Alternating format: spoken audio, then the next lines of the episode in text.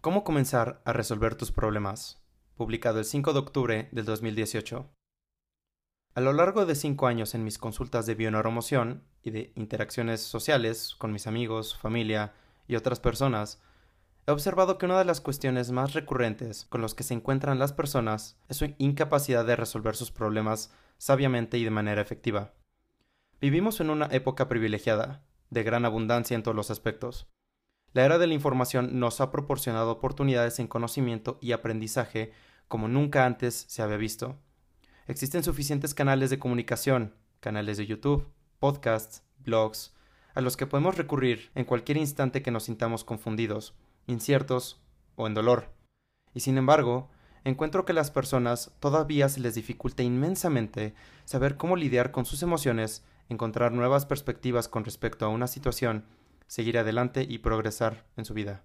Es por esta razón que explicaré y desarrollaré las ideas que he encontrado en mis estudios e investigación con el objetivo de que comprendamos cómo resolver nuestros problemas de una forma práctica y con una conciencia más elevada.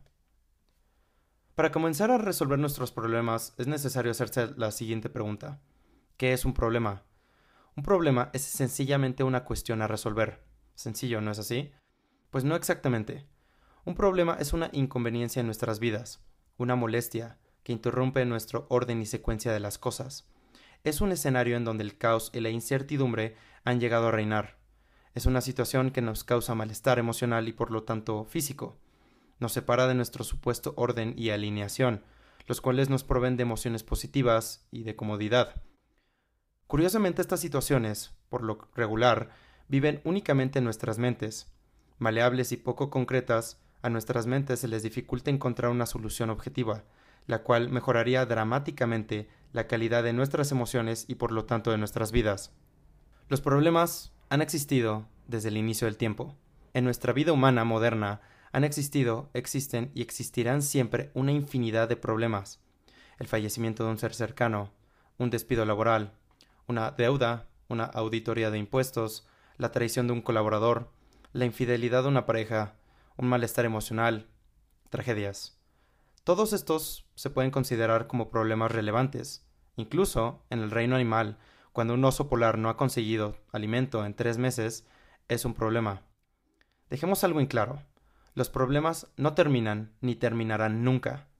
Sin embargo, he encontrado que conocer la raíz de un problema es el principio básico, fundamental para su resolución. Existen tres razones por las que surgen problemas en nuestras vidas, aparte de que así es la vida.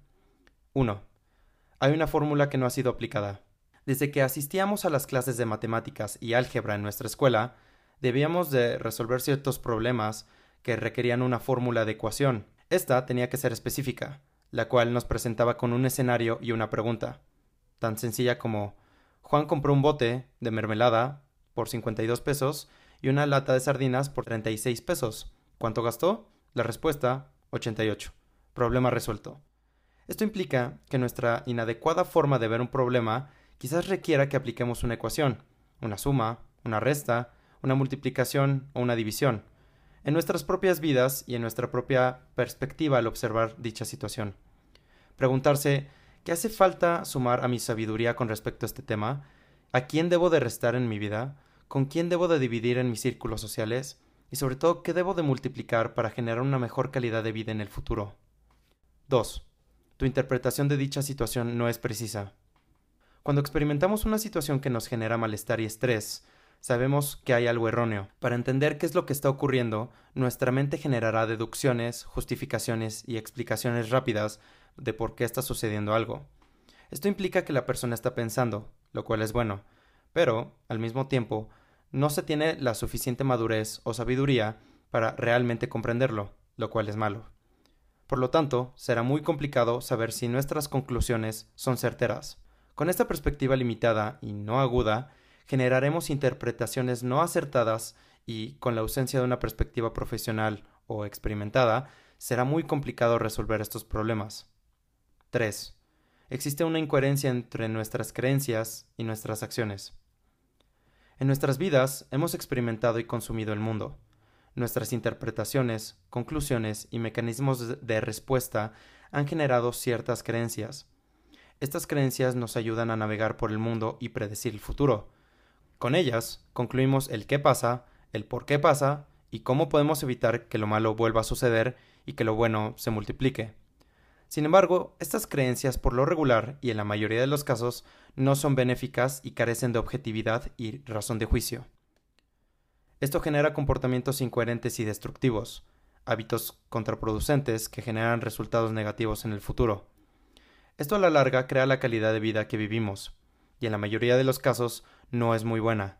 Decimos cosas que no queremos decir, nos obligamos a tomar acciones que no queremos tomar, tomamos decisiones en el fondo de nuestro espíritu, sabemos que no son buenas para nosotros y de todos modos las tomamos. Existen creencias generadas en nuestro inconsciente que se podrían interpretar como una programación, la cual nos conduce a tomar las mismas decisiones y crear los mismos problemas una y otra vez. Esta programación suscita en nuestras vidas una escala de valores y una forma de ver el mundo determinada. Ante esta perspectiva, tomaremos decisiones entre A o B en el mundo que percibimos, sean las correctas o no. Estas decisiones generarán hábitos que se multiplicarán día tras día, semana tras semana, mes tras mes, año tras año. Cuando el mundo nos presente con una situación a resolver, en este caso un problema, tomaremos la misma decisión que siempre hemos tomado, aplicaremos la misma fórmula que siempre hemos aplicado, y por último generaremos el mismo resultado que siempre hemos generado. Duro, ¿no es así? Y eso no es lo peor. Con nuestro bucle mental sin escapatoria, rechazaremos la gran oportunidad de aprender de nuestros errores. Nos quedaremos en el mismo lugar durante años, sin saber escapar de nosotros mismos sin crecimiento o progreso, empezaremos de forma natural a culpar a los demás, al mundo, a Dios, a la vida y al hecho puro de ser por nuestra propia miseria. Y día con día haremos nuestras vidas un poco más caóticas. Nos deterioraremos a nosotros mismos y a todos los que nos rodean. Quizás suene dramático, pero es verdad. Es por esta simple razón que es importante saber cómo resolver nuestros problemas. Existen infinidad de ejemplos que manifiestan este razonamiento, pero, en consulta, he encontrado casos que describen de manera clara y simple este proceso. Una mujer que está por comenzar su tercer divorcio tiene creencias con respecto a los hombres destructivas, debido a las experiencias de abuso y opresión de los hombres que ha tenido en el pasado. En sus relaciones íntimas, hace lo posible por controlar a su pareja. Aplica en los demás aquello que desea evitar que le apliquen. Otro ejemplo es un joven de 26 años es incapaz de terminar su relación amorosa. Su novia es una joven con altos niveles de neuroticismo. Tiene comportamientos tóxicos, posesivos y manipuladores. Él, por otra parte, no es una blanca palomita. Él es un joven muy inteligente y muy sensible, pero es extremadamente agradable y con una muy baja autoestima, gracias a las experiencias de rechazo y denigración que obtuvo de su madre y de las niñas cuando era un niño que lo condujeron a buscar la aprobación de su novia y de las mujeres por toda la eternidad. Un hombre de 54 años, alcohólico, divorciado, con dos hijos, constantemente desmorona la confianza con sus hijos por su falta de coraje y propensión al victimismo en la vida. No ha sido consciente que sus problemas están ocasionados por la falta de integración emocional en su pasado, especialmente con sus padres. Su madre era altamente agresiva física y verbalmente, y su padre lo abandonó cuando tenía tres. Esto genera creencias, estas creencias generan perspectivas, estas perspectivas generan decisiones, estas decisiones generan hábitos, y estos hábitos generan resultados. Estos resultados al final crean los problemas en la vida.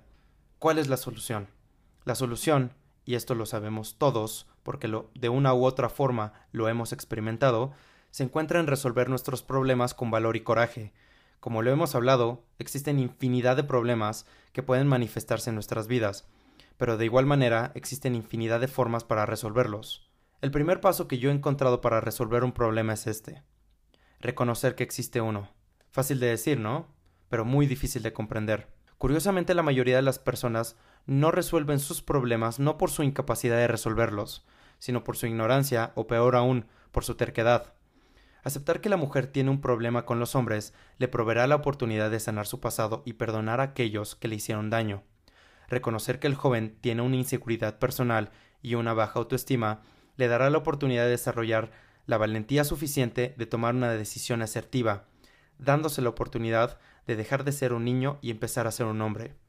Admitir que el hombre tiene un problema consigo mismo y con sus padres le dará la oportunidad de desarrollar su carácter y dejar fluir sus emociones de una forma vulnerable. A esto se le llama crecer en la vida. Necesitamos de problemas para ser felices. Aceptar que el sufrimiento es parte de la vida y que estas situaciones deben de ocurrir nos permitirá crecer. ¿Qué sería de nuestras vidas si todo fuera como quisiéramos? ¿Cómo nos comportaríamos en el mundo si no hubiera ningún inconveniente? ¿Qué desarrollaríamos si no existiera ningún reto? ¿Qué significado encontraríamos en la vida si no tuviéramos que enfrentarnos con nuestros propios demonios, con nuestra sombra y nuestros momentos más oscuros? Solo Dios sabe el nivel de victimismo y caos que habría en el mundo si nadie tomara responsabilidad de sus propios problemas. Como lo dice Jordan Peterson en su libro Las doce reglas de la vida, limpia tu casa antes de criticar al mundo. Es comprobado de forma circunstancial y visual que las personas que crean un mundo basado en comodidad y protección, sobre todo a sus hijos, genera vidas deprimentes, victimizadas, aburridas y nihilistas, que es la propensión a creer que la vida no significa nada y todo es inútil. Es por eso que muchas personas deciden llamarle a los problemas procesos, ya que un proceso es una lección dura, incómoda y dolorosa, pero sumamente valiosa. El proceso es un orden intrínseco en una situación caótica, Existe algo que debemos de aprender en esto. Se toma conciencia de lo que está sucediendo y nos damos cuenta profundamente que el problema que estamos experimentando está hecho a la medida. No es de extrañar que grandes maestros, filósofos y pensadores de la historia han concluido una y otra vez que nosotros somos completamente responsables de nuestras vidas. Los problemas o procesos, como decían llamarles, necesitan de un trabajo interno y externo de una comprensión y una decisión, de un reequipamiento intrapersonal e interpersonal. Se necesita una nueva perspectiva, una observación desde una nueva conciencia. Esto se hace mediante la reinterpretación de nuestras experiencias en el pasado, de nuestro escenario presente y de nuestra visión en el futuro, un cambio en nuestro sistema de creencias. Para poder observar y actuar en la vida necesitamos una jerarquía de valores. Sin esta no podríamos ver nada. Y esta jerarquía de valores se construye por medio del cuestionamiento. ¿Qué valoro? ¿Qué me gusta? ¿Qué deseo? ¿Quién quiero ser en la vida? ¿Qué es lo que no quiero ser? ¿Qué no he visto en mi pasado? ¿Cómo puedo ver esta situación desde otro punto de vista? ¿Qué estoy haciendo que me ha llevado a vivir esta situación? ¿Soy todo lo que puedo ser? ¿Estoy haciendo lo mejor que puedo? Generar estas preguntas no es precisamente sencillo. Como lo mencioné anteriormente, es necesario de una perspectiva profesional o experimentada. Es por eso que los deportistas de alto nivel, empresarios hipercompetentes e incluso el mismo Batman necesitan de un mentor o una guía. Este guía te proveerá el cuestionamiento y el acompañamiento necesario para que tu mente limitada observe aquello que no podía ver anteriormente.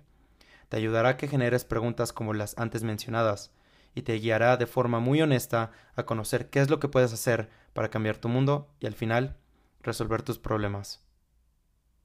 Si te gustó este episodio, te invito a saber más acerca de mí, visitando mi página de internet arturogarrido.com.mx.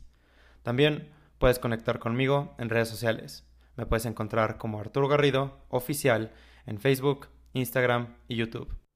Si te gustaría sanar tus emociones, liberar tu pasado y desarrollar los recursos para vivir la vida que quieres vivir, te invito a una sesión de bioneuromoción personal. Te guiaré a observar tu vida desde una nueva perspectiva para que puedas elegir libremente en el presente. Si quieres agendar una consulta, puedes mandarme un mensaje por WhatsApp al 55 49 12 64 95 o enviarme un correo electrónico a arturogarridobne.gmail.com. La información acerca de en qué consiste el método de la bioneuromoción lo puedes encontrar en la tercera pestaña de mi página. Muchísimas gracias por haber escuchado este episodio y nos vemos pronto.